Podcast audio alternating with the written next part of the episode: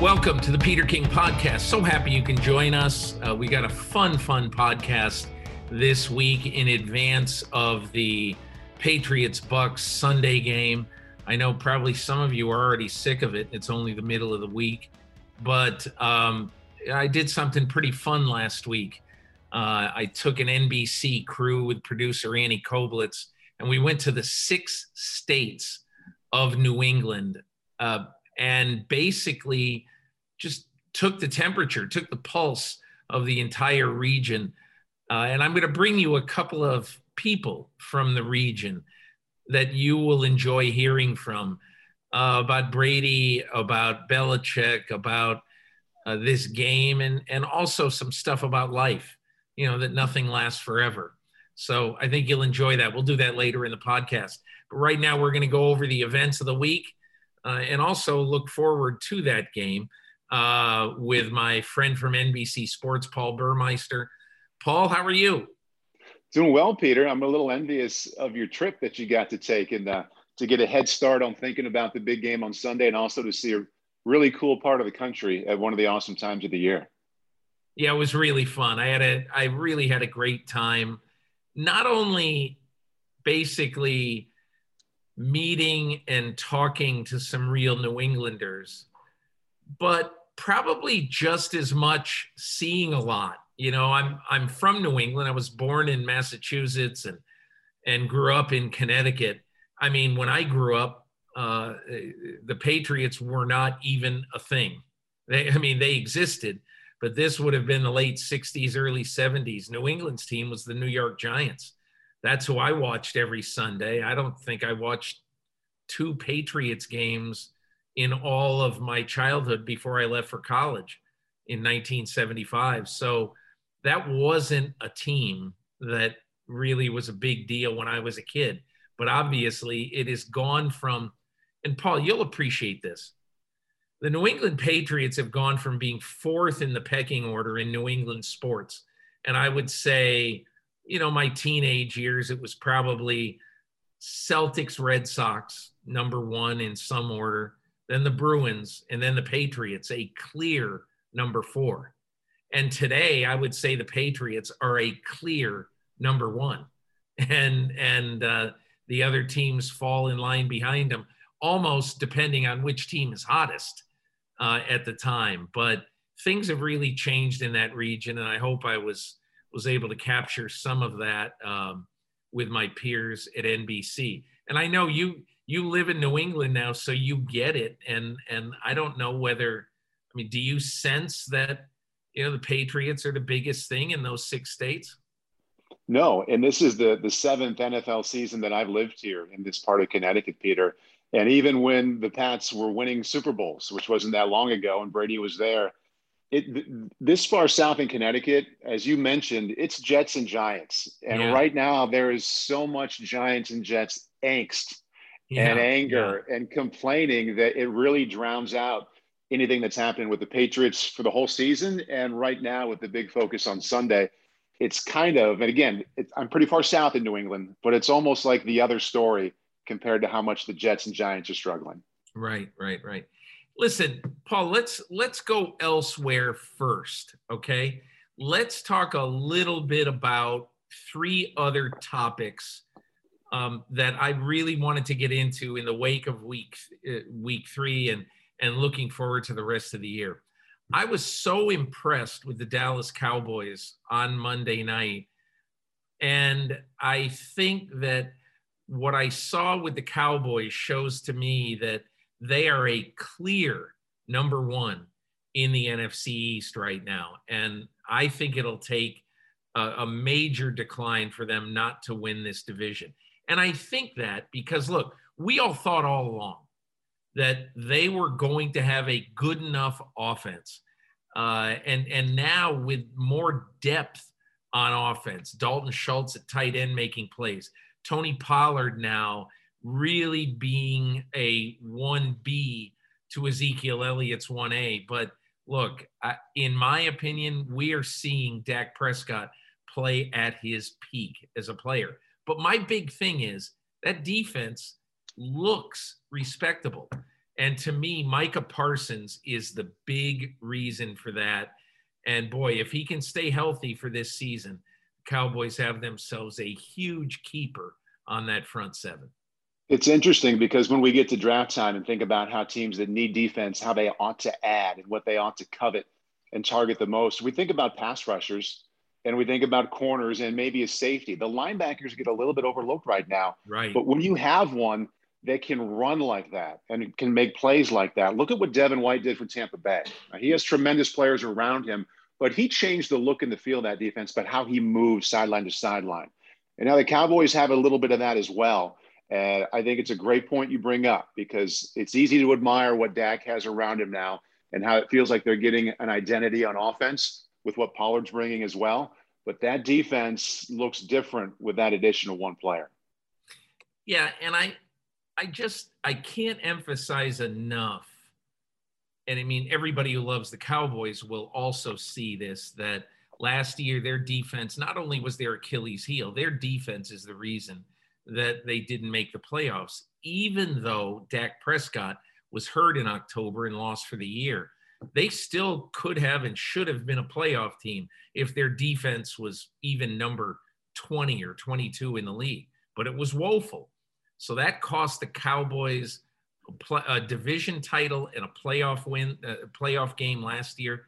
And and Paul, hey, I wrote a little bit about this in my column this week, but I think the new Monday night game this year is going to be a four or five game for a lot of different reasons. The new Monday night playoff game.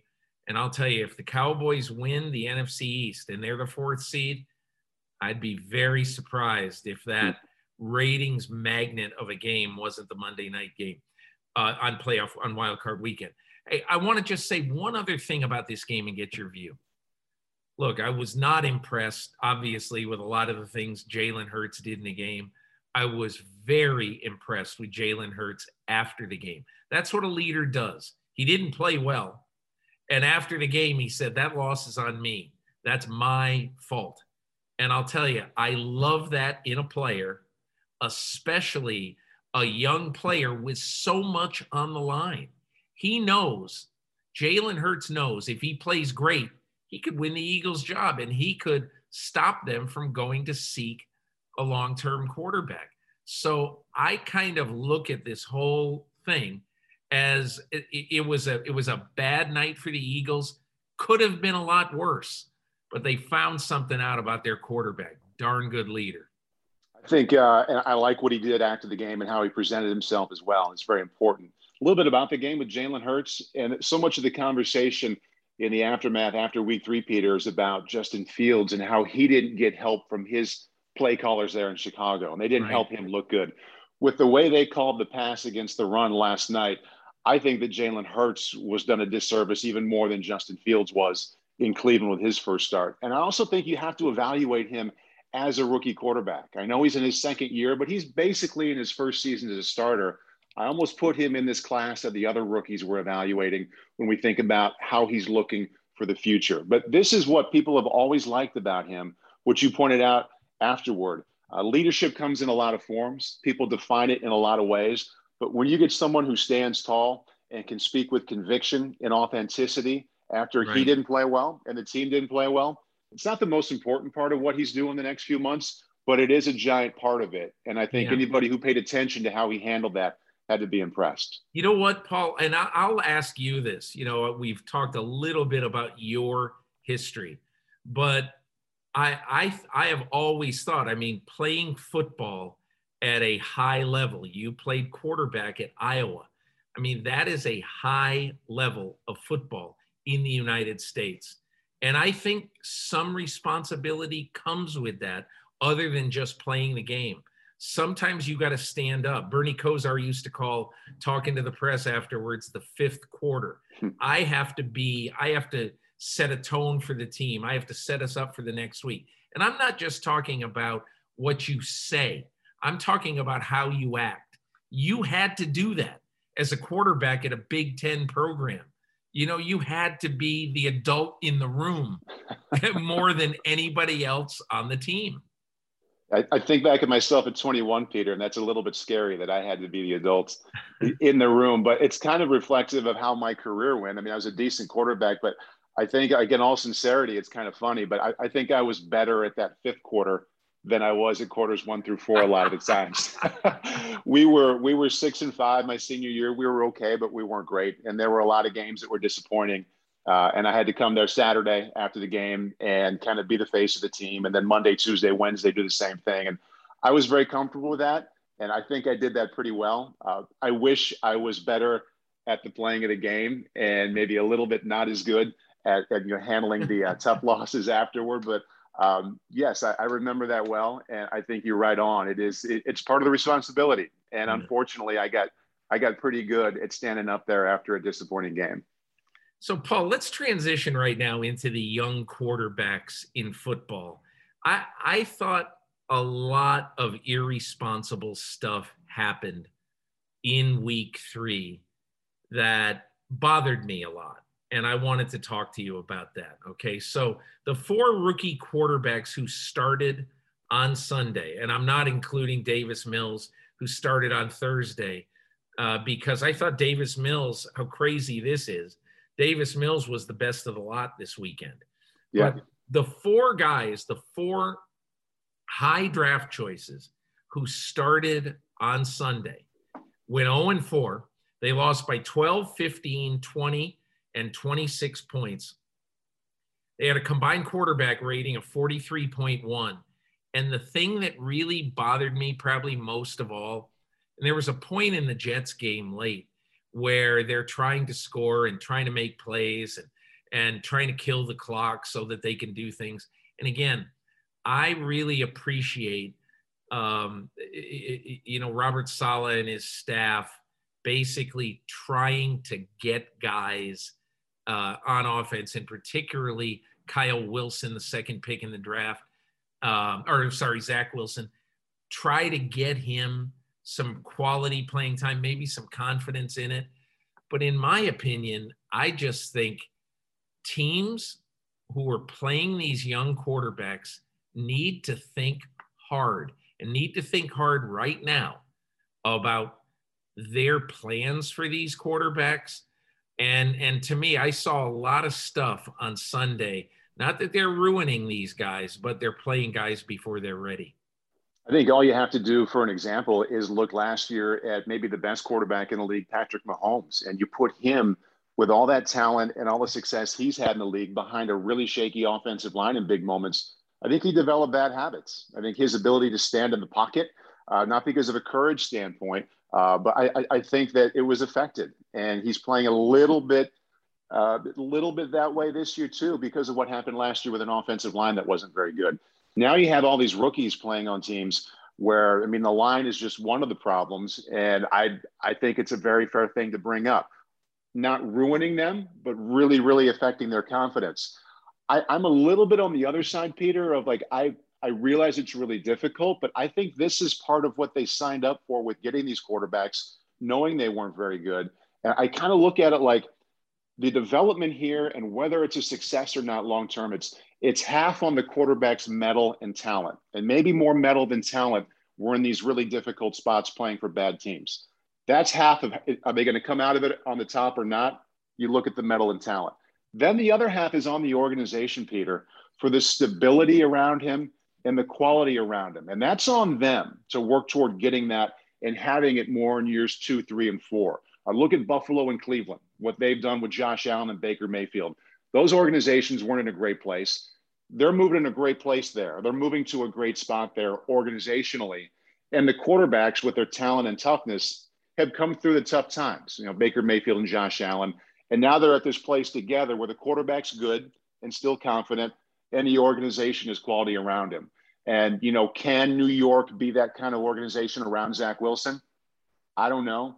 Can he be the kind of guy that has the kind of courage and toughness and talent where a year and a half, when the organization is better, maybe that he, he still has confidence intact? I don't know, but I think it's half on the quarterback to pull through this really tough spot, and it's half on the organization to get to the point where they're good around him.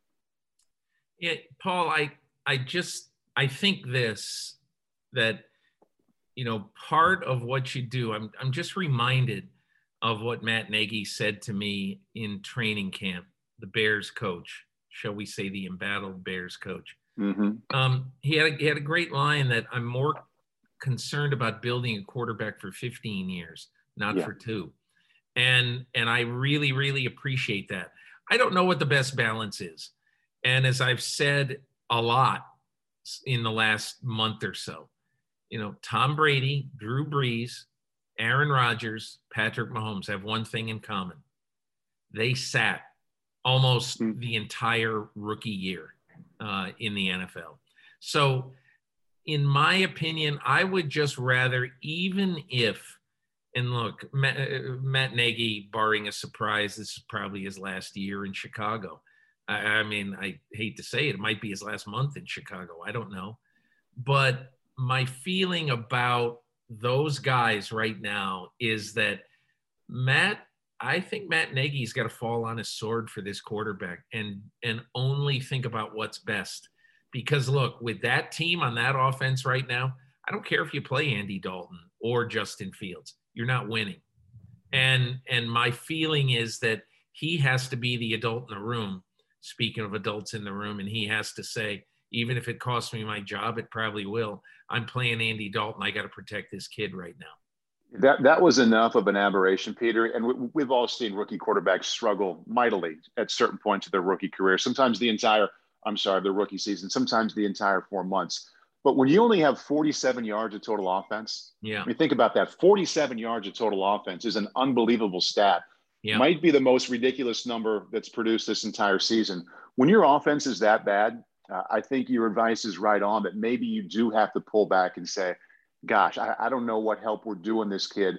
Um, I know it was going to be tough. I know it was going to be really hard, but if we're that poor, maybe you go to plan B. Yeah, I I see that. I I just think right now your responsibility, Paul, in my opinion, I don't know who is going to be able to play a good game at quarterback right now for the Chicago Bears but I really think you've got to more look out for your rookie than you do have to say we have to do everything humanly possible to win this game this week. There's a reason why you drafted a quarterback so high. That guy right now has to be of paramount importance. If I'm them, I'm playing Nick Foles on Sunday and taking the consequences. Let's talk about a veteran quarterback before we go quick hitting around the league. The veteran quarterback I want to discuss is Matthew Stafford, who, in my opinion, I, I think it's probably Matthew Stafford as a three week MVP over Kyler Murray and, and Derek Carr. But be that as it may, Matthew Stafford, I think, I, I when I visited their training camp, uh, the Rams training camp in uh, in August, Paul, one of the things I noticed is how sort of ebullient, effervescent happy, uh, enthusiastic. Look, it, it, it, this this team was, and especially uh, the coach Sean McVay. Everybody looks at McVay, and everybody says, "Oh, he's always happy. He's always bubbly."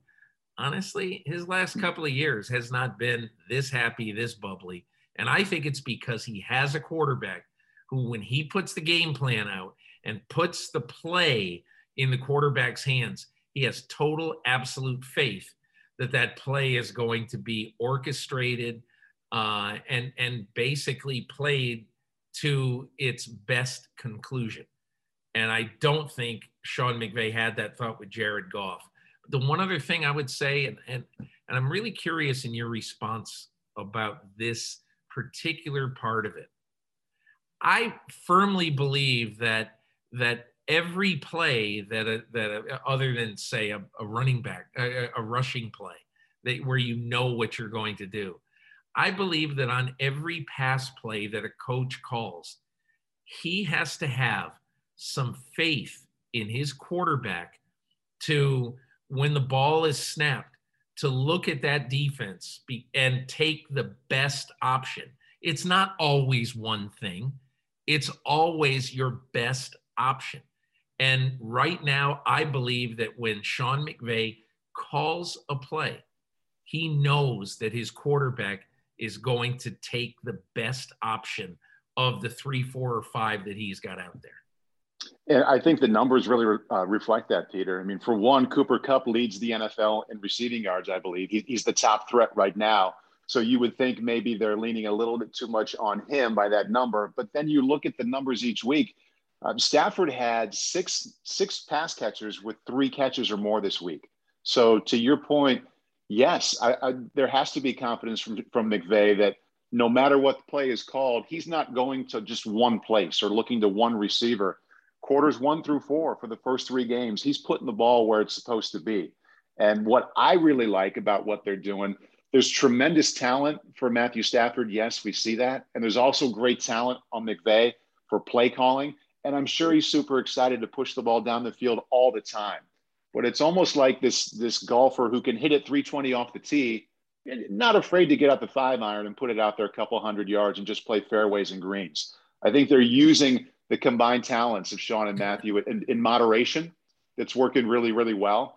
And a Stafford's efficiency numbers put away the the top five or six most impressive downfield throws he's had the first three games, whichever ones you like the most. His efficiency numbers are way higher than they ever were in Detroit. So it's um, it's not just the wins; it's the way they're doing it. To me, it's been really impressive.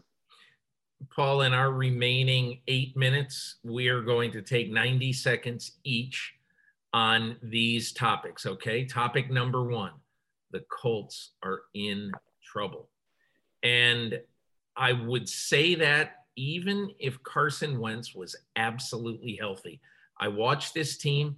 I don't have a lot of confidence, even in a healthy Carson Wentz, uh, to put up a lot of points their offensive line is really, really leaky. The things that I thought I could really rely on, the offensive line and a more efficient Carson Wentz, they just haven't been there. I don't see them coming back. Yeah, Carson Wentz, it's easy to admire his courage with what he's playing with, but he's not playing well. I mean, two out of the three games the Colts have scored in the teens. And while they're trying to figure it out offensively and deal with that offensive line, quarterbacks keep running into the Colts and not having their best games of the year, but they're all playing really well. They have nice compliments from the ground game. They haven't stopped the ground. They haven't given a quarterback a bad game, even though they picked off Tannehill twice. That's really the best thing you can say about their defense so far. Um, you can't look at a spot of the Colts and say, that's been encouraging. I, I think it's all been concerning. I loved Aaron Rodgers Sunday night. The reason yeah. I loved him and I loved I loved as much as anything. Look, his pass uh, that he threw to Davante Adams deep in his own hmm. territory for 25 yards, that was eight inches above Fred Warner's out, outstretched arm, was an absolute total thing of beauty. And that's one of the reasons why Aaron Rodgers is one of the best to ever do it, because that was a totally, absolutely effortless play. You know what it reminded me of? This is very weird, very out of left field. But I thought of when I when I saw him make that throw, I was reminded of a great baseball player named Tony Gwynn. Okay, yeah. now you obviously know Tony Gwynn got 3,000 hits, died far too young.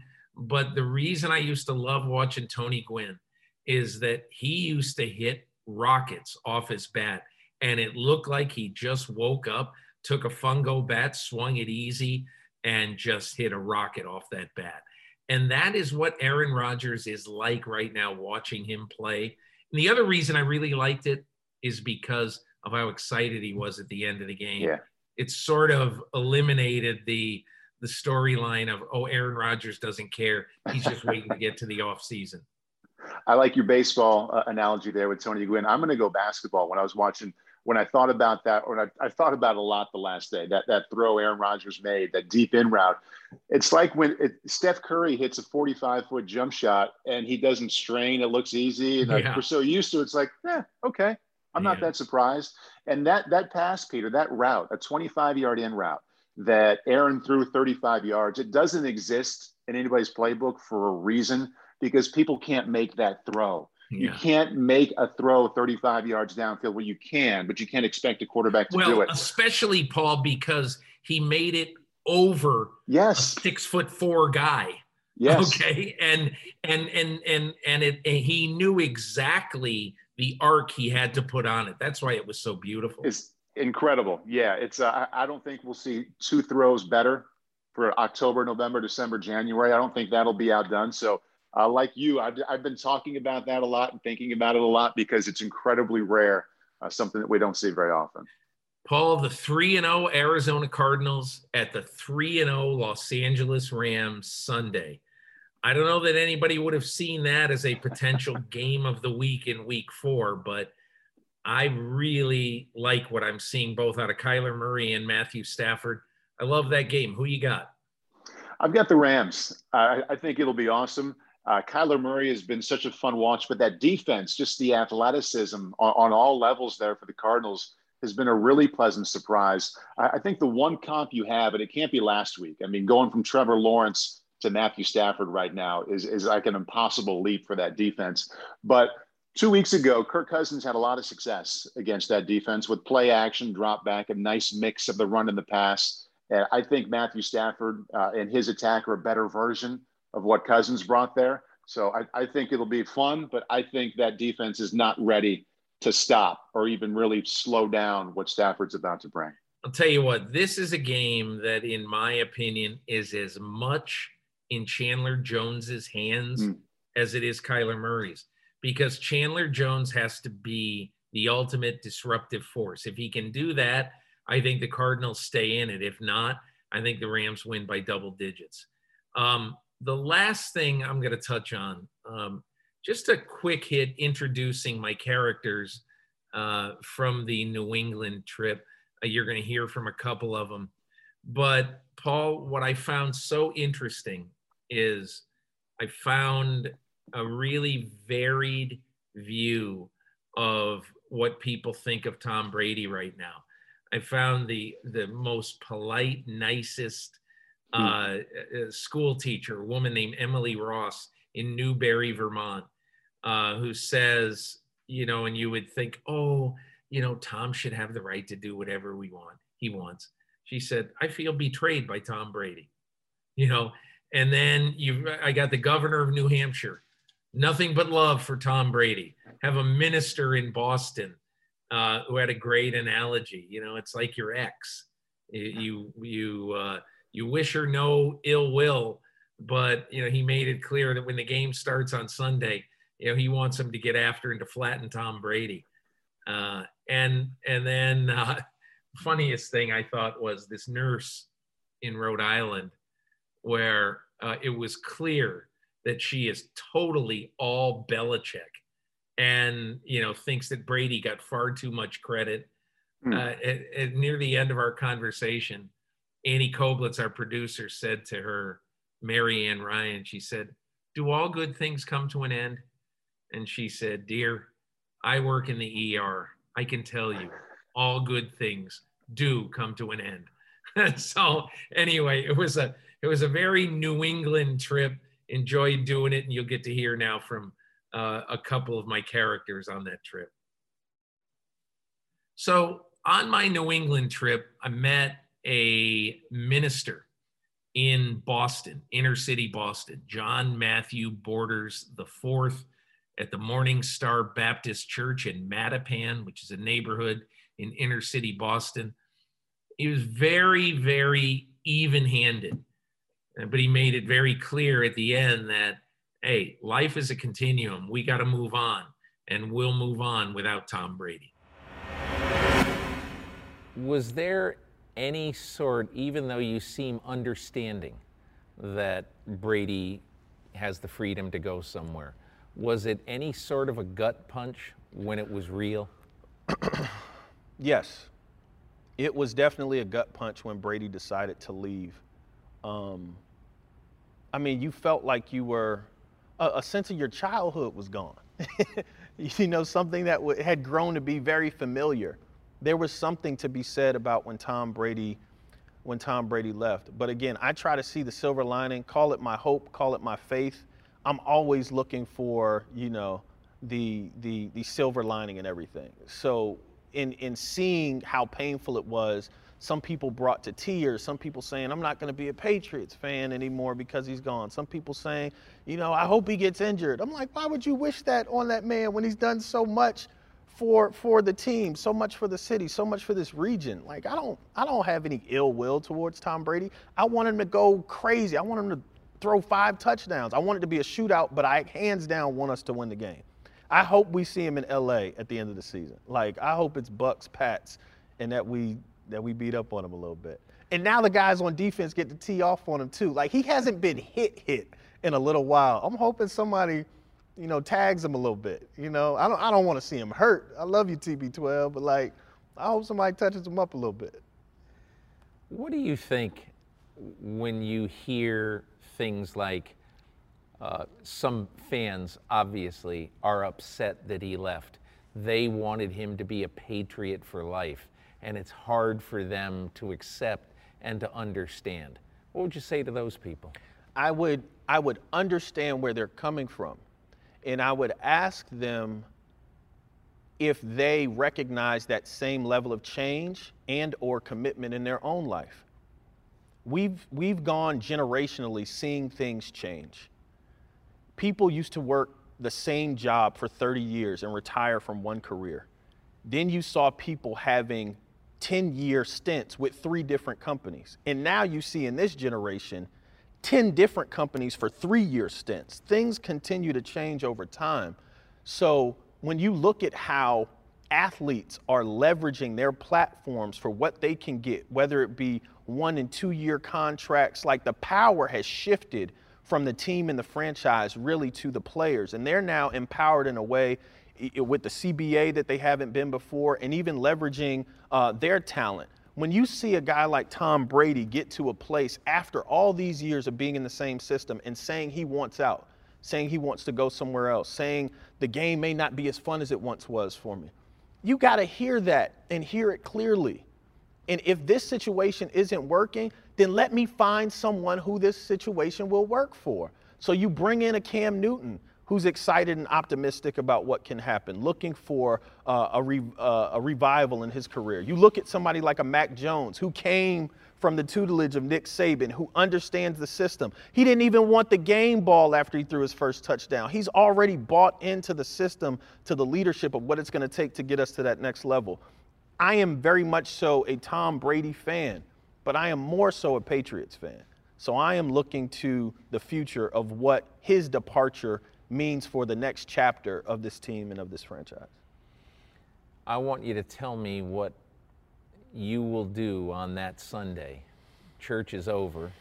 Bucs Patriots Sunday night. What will your afternoon and evening be like? And will you be a pacer that day? That's a really, really good question. Um, what will I do after leaving church? I'll probably have dinner with my family. I'll probably try to spend some time with my with my children, try to spend some time with the family. Um, but then I will want some space. I'm one of those guys. I don't like watching the game with a whole lot of people, uh, especially some who may not have played or know that much about the game. I don't like watching the game with people who are just screaming at the TV and they don't know what they're talking about. I'm one of the, I will pause it and I think I'm a coach. I'm an OC. I, I used to play some receiver. I don't look like it right now, but I used to play back in the day. So in my mind, I'm like going through, I would have made that catch. I would have done this. I like watching the game with some space. Uh, but I will be rooting for Tom Brady. I hope he individually has an amazing game. But at the end of the day, I am hoping and praying that after we do some sort of tribute and some great video goes off, he's got tears running down his face. He's super excited, being embraced by the Foxborough crowd. I am praying that the Pats win the game and that this gives us the momentum that we need to have a championship year. What do you believe the crowd should do that day at Gillette Stadium when Tom Brady comes out? Standing ovation. Give him his flowers, embrace him, sing, chant. Brady, 12, do it. He's going to run out. Let's go. He's going to do his thing. And as soon as the ball is kicked, knock him on his back, man. Rip his jersey. Like he, he's not a Pat anymore. He's on the opposing side. So I mean, him, Gronk, Antonio Brown, the, the Tampa Bay Patriots, knock knock these jokers out, man. Let us let's let's go. Let's put put the chin strap on. Buckle the chin strap. I'm also going to let you hear from a student from Yale in New Haven, Connecticut, um, Louis Goldsmith, the founder of a Patriots fan club at Yale University. Actually, Louis just graduated uh, in the spring. Uh, as he said, yeah, I was in the COVID class. Uh, but he talked quite a bit about he's got some conflicted feelings, as does, I think, as do, I think, a lot of New Englanders. So, on the day that you found out he was leaving, what were your emotions? That was the end of my childhood in a, in a very, very serious way. He had been in my life since the very beginning, and now he would be down in Tampa Bay. It was sad. I, you know, obviously, I was, I'm a Pats fan through and through. I was glad we still had Belichick, but it's never quite going to be the same. Did you cry? Yeah, absolutely. And I was not the only one, I'm sure. What was the scene like? Where were you when you heard? I believe I was at home. I think it was in either in our winter break or right at the beginning of the pandemic, and it felt like the whole world was falling apart, and this was the one last thing that we really did not need to happen that cemented just how just how rough things were going to be going forward. You know, you you really you're very enthusiastic about loving the Patriots, loving Brady. Yeah. Was there anything lost when he left, or when you watch the games now? do you still love them the same? I love them the same, but I love them differently. And just just every bit as much, but it's a different team, it's a new group of guys. You kind of calibrate your fandom and your enjoyment to who's playing and how they play. And Mac Jones seems like our future, but he does not play the same brand of football as Tom Brady, and so it's not like every throw could be the one that redefines the game of football the way it was when Brady was on the field, but it seems like we can still march down the field and hopefully score when we want to. What will it be like for you to watch Tom Brady run out onto the field not in a Patriots uniform? I wish I could be Bill Belichick. I wish I could say he's just any other guy, but he's not. He's special to us, and he's not Tua or Zach Wilson or Jameis. He's he was ours, and to some extent, he still is. And so it's I'm going to be rooting for him to go 16 and 1 this year as long as that 1 1 loss is against the Patriots. What should the crowd at Gillette Stadium do that night when he comes on the field? Give him a golf clap, and then we'll get really happy when he throws a pick six and st- we start scoring. A golf clap for nice six for six Super Bowls. We only care about the next one. you are from the Bill Belichick school, aren't you? I, I wish I could be a little bit more. You know, I want to give a special thanks as I close the podcast this week to uh, my NBC crew for uh, 50 hours in New England. And, you know, it, I think most of them found out that I don't really let a lot of grass grow under my feet. I like to do things, I like to do a lot of things, and I like to do them fairly quickly. So we made seven stops in 50 hours between 11:30 on Tuesday morning last week uh, in a little lobster village in northeastern Maine, and it ended on a goat farm in uh, western Connecticut uh, 50 hours later. So uh, my thanks to my crew, uh, including producer Annie Koblitz, who did a fabulous job of keeping us on time and setting everything up that we did. You'll probably see a little snippet on Football Night in America this week. And for fuller version, you can go to my column this week, Football Morning in America at NBCSports.com. So thanks for listening to the podcast this week. We're going to have a fun one next week. We are going to have a little instant uh, podcast, instant analysis after the Sunday night game. I'll be at the game. Uh, Tampa Bay at New England Sunday night in Foxborough. And we will produce this and have it up sometime on Monday for you. So the pod will come out a little bit early next week.